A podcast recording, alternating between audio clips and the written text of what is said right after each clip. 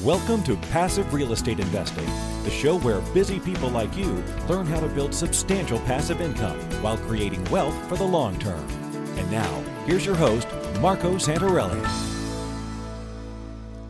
Welcome to Passive Real Estate Investing. I'm your host, Marco Santarelli. You know, this is time for another market spotlight. Baltimore, Maryland is the next exciting market that we are entering into. And for those of you that don't know, Baltimore is a very large coastal city located in the state of Maryland. It's actually not that far from Washington, D.C., and it has a core population of about 600,000. And we're going to find out more about that here today as we learn about this market. But it's made up of over uh, 200 neighborhoods. And when you get out into the suburbs, you'll realize that it is actually a very large market. It's also the largest community in the state of Maryland. But what's interesting about Baltimore, I've come to find out, it has a very, very large stock of pre World War II architecture, and it makes it one of the older and more historic cities in the country. And I'm actually looking forward to going out there as kind of an educational tour for myself and my family about the U.S. history. But with me today is Xander and Eric. They are our newest trusted local property partners. So, welcome to the show, guys. Thanks, Marco. Appreciate it. Nice to, uh, to, to be on here. Appreciate you having us. Absolutely. So, you know, whenever we open up a new market, and then every once in a while thereafter, we kind of have these uh, market spotlights to learn about the market and then update ourselves about the market. So we've been actually having requests for Baltimore, interestingly enough. And as we were talking about the market before we started recording here, sometimes there's a little bit of a negative stigma with a particular market, but then you come to realize that you have to put everything in context. I like to start off with the most general of questions, and that is to ask you guys why would I or anyone want to invest in Baltimore? Sure, that's a great question, Marco. And I think, uh, as we mentioned before, a lot of a lot of people paint a, an entire area with with one brush. I'm actually a lifelong Baltimore resident, so uh, I can speak from the heart when when I say and believe in investing here in Baltimore. We've built a substantial rental portfolio ourselves, and needless to say, if we didn't believe in the market, probably wouldn't do that. So it is centrally located. It is really close to DC. In a way, we're probably DC's little brother, but that's not a bad thing. With the 95 corridor and our proximity to the the coast, having the Port of Baltimore, and then having all the major technology and hospitals and universities that we have here in Baltimore, it is a really strong market and an even better rental market uh, from the landlord and investor standpoint of view. So, as I mentioned before, Baltimore has become very popular among investors, and there's probably a lot of reasons for that. One that I'm learning about right now is that it is or has a booming business sector. There's a lot of businesses that are coming in or starting up. Entrepreneurs are expanding or starting new businesses there. I don't know if you can shed some light or color in that particular part of the market, but what's going on there? What's driving the market? Sure. Well, it's definitely a couple of different things, but that brings up a, a key story that's been in development for a few years.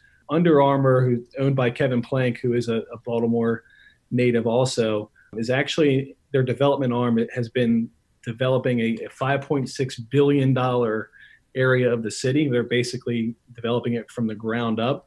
And that's kind of a microcosm of what's happened in the city for the past 20 years. So I actually also live in an area that many years ago was very poorly developed and now is uh, surrounded by high rise buildings and um, all kinds of in- investments and new companies coming into town. So we are home to several Fortune 500 companies. And again, that, that goes you know from the higher level of a Fortune 500 company all the way down into what we do, which is dealing with single investors that are are buying single family homes and, and investing that way. Um, it's been competitive across the board. So there's been a, a, lot of major development and then a lot of, I'll say, smaller development like what we do with uh, investors buying homes, fixing them up, and then renting them or selling them. So it's definitely a, a booming economy here, though. Kind of a macro question, but I'm just curious. You guys are in what you might call a prime location because you're near some pretty major key cities like Washington, D.C., and to a lesser degree, you've got New York State there. How much of an impact do these markets have on Baltimore? In other words, is Baltimore kind of a um, commuter, outlying community for these larger employment areas? Uh, yeah, that's a great question. And actually, it is. So there's a huge um, contingent of commuters that go down to that DC world There's military bases on the way, and then, of course, all the employment actually in DC. So, a lot of military, federal government, and then subcontractors that live in the Baltimore area and commute down, whether it be by car, which is a bit of a nightmare, um, or even by train. So there's a huge population here because the cost of living is less than the DC and the DC suburbs that takes on that commute. So absolutely, it feeds off of that. What other things might be driving the market, if any? I kind of just throwing this out there as far as uh, my own education, of course. Sure. So a lot of people have probably heard of uh, Johns Hopkins. That's a, a massive hospital and university system here in Baltimore you can't go anywhere in town without seeing an office or, or something that's related to or inside of the Hopkins network. It's pretty incredible. So they're really, really big. Another big one is the, the Port of Baltimore. It's one of the biggest ports on the East Coast in terms of the volume that they handle. There's over 140,000 jobs directly linked to the Port of Baltimore, and that's really boomed in the last few years. It got received new ownership maybe I think it was four years ago, and they've like quadrupled what the, the business there is in a really short time. So, which is key because again, a lot of those jobs are really our, our target audience uh, in the rental properties that we work on. If you kind of step back and looked at the economy, what are the major industries in Baltimore? I know a lot of people think of the Northeast as being steel or oil. What makes up the Baltimore economy? Sure. Well, those are true. Uh, steel is definitely true. It was Baltimore was kind of known for that. Just historically, but really, what's come up a lot is healthcare, technology, like you said, and then the I'll say the, the blue collar jobs like the Port of Baltimore have really grown, especially in the last few years. So yeah, I think those are probably the, the key biggest ones. And then again, like we talked about, the, the military, federal, defense, those subsidiaries that all feed off of DC, they are very prevalent in Baltimore. In terms of population, when you look at the suburbs, uh, so you're including everything. How big market or metro are we talking here? Uh, I know it's several million. I, of course, I can't remember the number off the top of my head. Okay. I might, yeah, I know it's uh, several million. I think it's just under three million. So it's it's a very large metropolitan area. It's not like it's uh, what I'd call like a second tier market. It's it really is a, a major metropolitan area. Right. Yeah, that's correct. Absolutely. Okay. All right. Cool. So you talked a little bit about major employers there. Is there anything else you want to add to that list, or is, have you kind of covered that?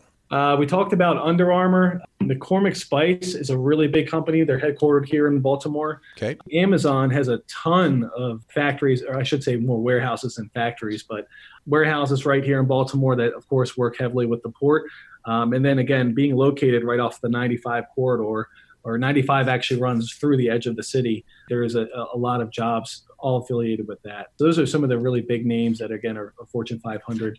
Um, and then actually, Marriott, the hotel chain, is headquartered here in Baltimore as well. Okay, great. So I, I think yep. one thing I'd just like to repeat I, have mentioned this many times in, in episodes over the last five years. When you look at a city or a market, you can't judge that market based on limited information and things you hear in the media because when you look at metropolitan area that's made up of hundreds of thousands of people or in this case when you're over a million or even 2 million you have to understand that you've got the core city of Baltimore or LA or wherever it may be and then you've got dozens if not hundreds of suburbs these submarkets and then those are made up of neighborhoods. So it continues to get granular and granular and smaller and smaller and that just means that every single metropolitan area has its high end luxury areas, its low end war zones, and a broad spectrum of suburbs and neighborhoods in between. So, as long as you've got stability and a vibrant or growing and healthy economy within a market, then it's just a matter of picking the suburbs and neighborhoods within that metropolitan area that makes sense from an investment perspective, where you've got inventory, strong rental demand, a large rental pool, quality inventory with a team to go along with it. And you can be successful as real estate investor because you can get your cash flow and you can get your growth as that happens over the years. So people listening to this and thinking about Baltimore as an option, you have to understand that there's it's much more than just the city or the name of Baltimore. It's really where are all the opportunities in that market. And that's why we're talking about this today. So I'm going to use that as a segue to start talking about the areas and the deals that we can find in the Baltimore market. So let's start with the range of neighborhoods that you guys focus on and types of inventory that you've been providing to our clients so far. Absolutely. Great question, Marco. And I think we, we speak better and passionately about this than, than really anybody in our market because we spent the last four years building our own portfolio that's just under 300 homes, all built the exact same way that we still do it today. So um, we really focus only on B neighborhoods, could be B minus to B plus, but we stay in B neighborhoods. Um, again, where there's homeowners and renters. Um, it's close, you know, for commuters, close to shopping, amenities, etc. That's where we really focus, and there is a huge demand in our market for rentals in those neighborhoods. Obviously, like you said, nobody wants to really live in the war zones. They want to be in quality neighborhoods and they want quality housing, which kind of segues into the back end of what we do with the renovation side of things, where again, we, we take that really seriously, and that's how we built our portfolio. We're building our homes to last. And I shouldn't say building, we're, we're strictly in the renovation business, not the construction business here in our market, but the homes are built to last. So uh, 99% of our renovations have brand new roof, brand new HVAC systems, kitchens, bathrooms, electric plumbing, etc. Our act- our average renovation cost is right around seventy thousand dollars. So it's substantial and it's built to last for the tenant and for the owner. So we take that approach, starts at the neighborhood level and then works all the way down to the renovation level. Everything that we do is, is held at a really high standard. And the last part of that would be the, the property management side, which I know we'll get more into. Um, but we run that in house for a reason because we want to hold it to that same standard that we've held the rest of the model to. I can tell you from my own experience and just working with providers all around the country, but even all the rentals that I have renovated and flipped or renovated and kept, that $70,000 scope of work, that's a very large budget when it comes to a renovation. So that begs the question what is the price range of the properties that are in these B class neighborhoods that you're talking about? Give me the low, the high, maybe the, the median. And then also talk about the rent range for those same types of properties. So, how those map out with each other. Sure. So, our average resale price is $152,000.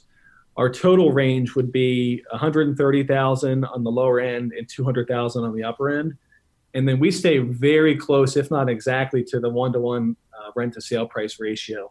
I'll say our lowest end rental price will be right about $1,300 a month, and our top end rental price would be 2000 or just under 2000 a month. But again, our average in, in the majority are right in that 150,000 range with a $1,500 rent price range. Um, again, sometimes it's 1400, could be 1600, just depends on the house in the neighborhood. Okay, so those are good numbers and you know it's nice to see a 1% rent to price or rent to value ra- uh, ratio but often we find that RV ratio of 0.9%, even 0.8%, still cash flows well and it works. Absolutely. You yep. don't have to be married to 1%. And the other thing, too, is if you're in an area that's experiencing strong growth, good growth, and that's expected or predicted to continue for years, what you're going to make in terms of price growth, the appreciation on that property far outstrips the difference or differential that you have in that cash flow from a property that has an RV ratio of less than 1%. So right. it's always a give and a take. You have to look at it that way. Sure. Yeah. And we have found in our market and with our portfolio, like you said, the ratio might not always be exactly one, but it's usually pretty close. But every deal that we work on, the cash flow is really good. We don't take deals based on appreciation, it's always on cash flow. And then we've found, luckily, over time, we've seen about a 5% appreciation each year. Again, that's just an added bonus to us. We, we didn't, we haven't sure. bought these speculating on appreciation, but the data for us has shown that it's been about 5% every year, which is a huge bonus um, on top of the, the great cash flow that we focus on. Yeah, well, that's very strong. Of course, that can't be sustainable forever, but as long as it's keeping up with the real rate of inflation, then you know you got something that's realistic because your rents should theoretically keep up with that as well. At least it averages yep. out that way over time. Absolutely.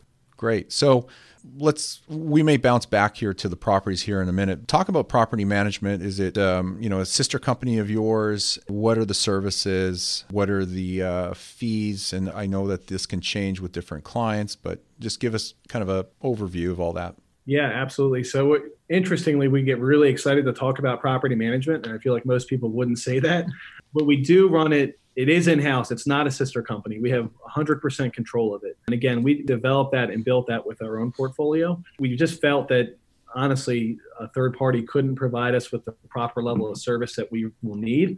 And that extends, you know, on these transactions as well. So it's all done in-house. We are super competitive on the rates. We only charge 6% management fee monthly. Our goal really by the time a, a new owner gets to our property management stage is to build a long-term relationship. It's not about charging them 8 or 9 or 10% it's hopefully that we'll work together on many more deals. So we only charge 6% of the management. A renewal fee is only $100. New tenant placement fee after the first year is just one month of rent. So again, it is it's fully in-house it's full service we have a 24-7 maintenance team everything is done online the tenant screening process is very rigid and very thorough and then a really interesting stat marco you'll probably like this that we figured out the other day when we lease a home and it comes up for renewal a year later, 85% of our tenants are renewing. I think that's a really strong number and it speaks volumes to the quality of the house, the neighborhood, and the management side. Like I said earlier, there's a strong demand for all of those things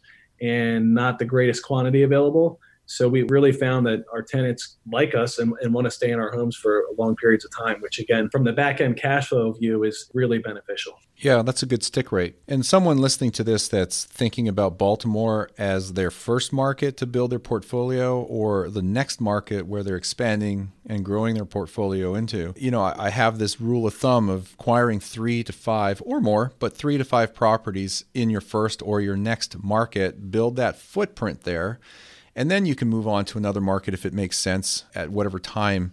But you know, if they're going to be working with you guys, it's not going to be just a one-off property. Really build a footprint there of 3 to 5 properties and then if you want to move to another market, move to another market. But that you know allows you to build a portfolio with some geographic diversification, and I think that's an important thing. You know, you mentioned relationships. Well, sure, there's always going to be a relationship there because odds are you're going to be dealing with investor clients that have multiple properties under management with you. That's what we like to see.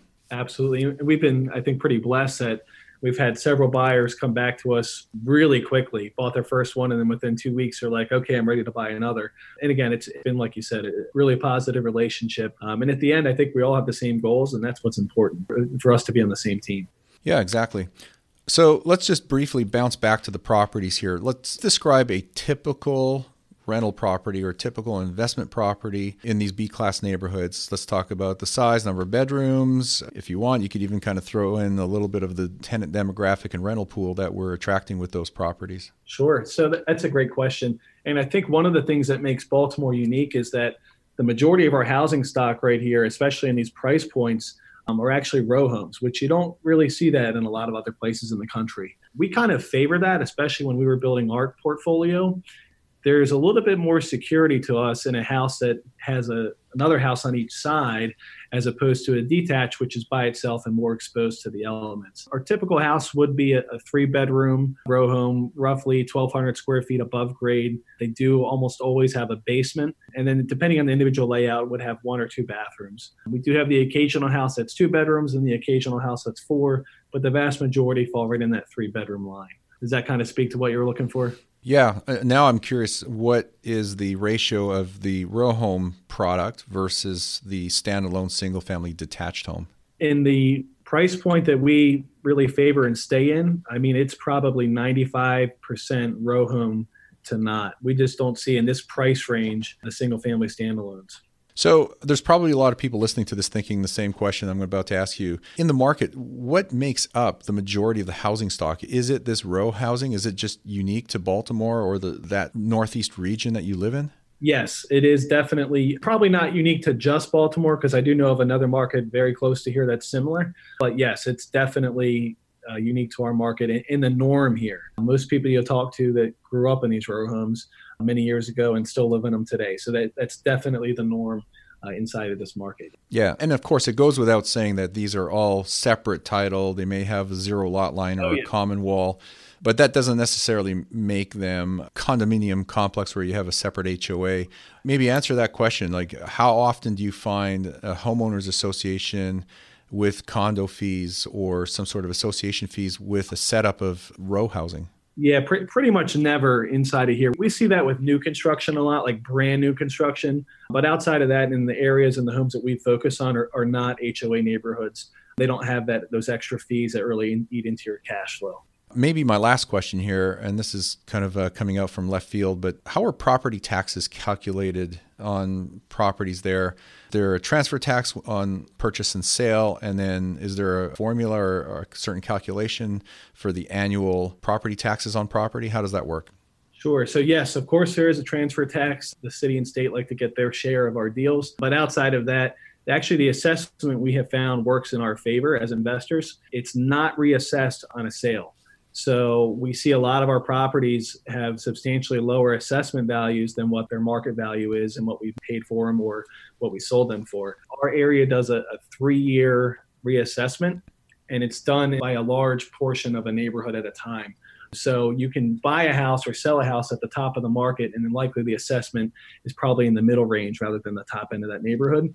And then it's just a calculation. So whatever your assessed value is, I don't remember what the number is, but it, the taxes are calculated off of that as a flat percentage. Great. All right. Before I have some closing comments here. I'm going to ask you guys if there's anything else you want to share that I didn't ask you about the the market, the economy, the properties, the neighborhoods, the management. Anything else you guys want to highlight or throw out there? Just a, a couple, I think, interesting statistics.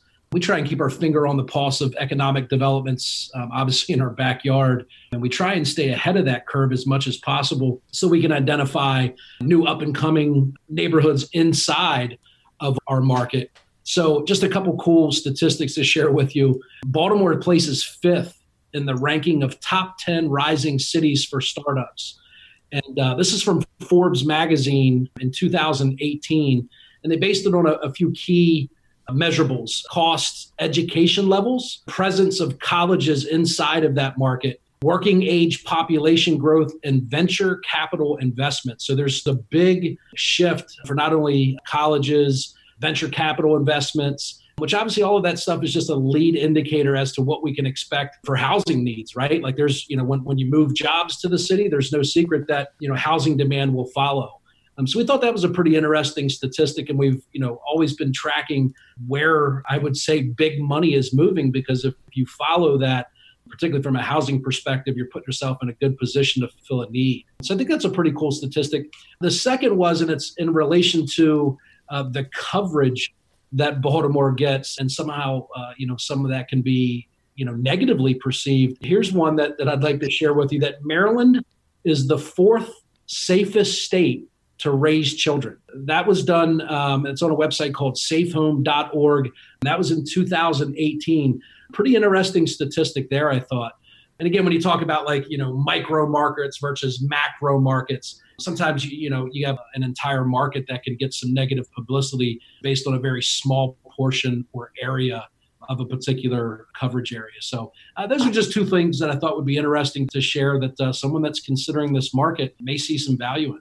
Yeah, I find those uh, those stats pretty interesting. I mean, anytime I'm reading stats about a market and what's going on and why it's the fastest growing or the safest, those are always interesting to me. I like to put all of that together like a big jigsaw puzzle and take those pieces and I'll put it all together, and it gives me a more colorful holistic picture of why that market is interesting and why I may want to be investing there. And you know, of course, at the end of the day, it, it, for me, the two heavy factors are cash flow appreciation potential and the quality of the neighborhoods. When you take those three things and you tie in a, a good team, particularly on the management side, you have a winning formula. I'm not going to say anything is 100% guaranteed or risk free, but if you can mitigate your risk and maximize your upside potential, and I think combination of those things together probably make up 80, 90% of your success rate, then you're stacking the odds heavily in your favor and, and you're going to do very, very well. And I think that's what we're seeing here with Baltimore as a market, the quality of the investment property there, the management team, the numbers, the growth. It just it paints a very good picture and I think I'm feeling very bullish about the future of the investment properties that are coming out of the Baltimore metro area with you guys. We appreciate that. We're excited as well. Sure, definitely. All right, um, I'm done with my questions. Anything else you want to add? You did a great job uh, guiding the conversation through. We, we feel like we, we had an opportunity to to share with you what we wanted to share with you and uh, hope that folks can find value in the information we shared today. Yep. Yeah. I guess the final comment I'll make and just wrapping up here with you guys today is if you're listening to this and you're interested in more information, best thing you can do is just contact your investment counselor, learn a little bit more, ask some questions. And more importantly, is you got to realize that a lot of the properties that this is true for all the markets, not just Baltimore, but you may go to the website looking for what's available in terms of Baltimore inventory, and you may see that there are very few, if any, properties posted on the site at any given time. And the reason for that is because they go under contract pretty quick, and so we don't necessarily keep them up on the website. Or what happens is is that they never make it to the website. So if you're working with your investment counselor here and you've been looking at properties in the Baltimore area, investors are putting them under contract. So we can get them to you sometimes quicker by just communicating with your investment counselor because it may not be up on the website. So, what I'll probably end up doing is putting some properties up there as representative or example properties that you could get your hands on or something similar to, but it just gives you a taste for what's going on. So, I think, guys, maybe that's what we need to do is have live inventory, maybe a couple of example properties up there. So, we'll get Grace to uh, post that up. Yeah, and I think what's really cool about that is the sample property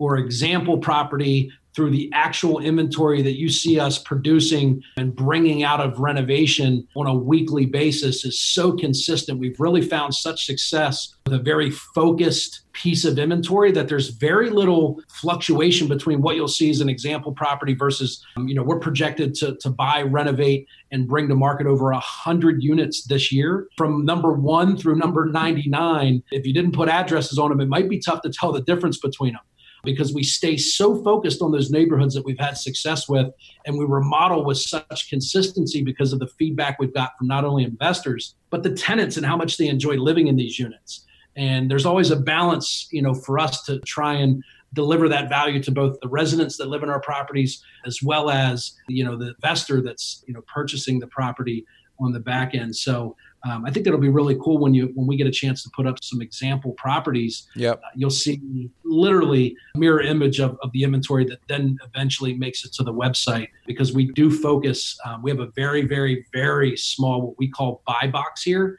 We just don't fluctuate a lot on that. We have some non-negotiables, you know, that uh, we try and really really stay in our lane, so to speak, uh, with the inventory that we purchase. Right. Yep. That makes sense. Good stuff, guys. Well, Xander, Eric, I want to thank you for your time coming on the show. We've done a 30 minute episode here for uh, a spotlight on Baltimore, and I think there's going to be a lot of good stuff to come. So I appreciate you guys taking the time. Thanks, Marco. Thanks for having us.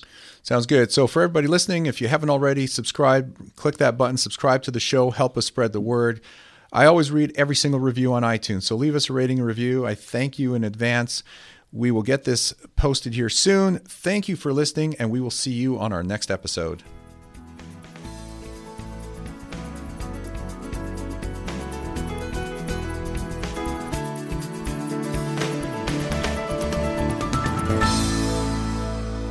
Are you on track to achieve your financial goals? Income producing real estate is the most historically proven way to accumulate wealth and has created more financial freedom than any other means. Norada Real Estate provides everything you need to invest in the best turnkey cash flow rental properties. Our simple proven system will help you create real wealth and passive monthly income. Get your free strategy session with our knowledgeable investment counselors at noradarealestate.com. That's N O R A D A realestate.com. Nothing on this show should be considered specific personal or professional advice. Please consult an appropriate legal, tax, real estate, or business professional for individualized advice. For distribution or publication rights and media interviews, please contact the host.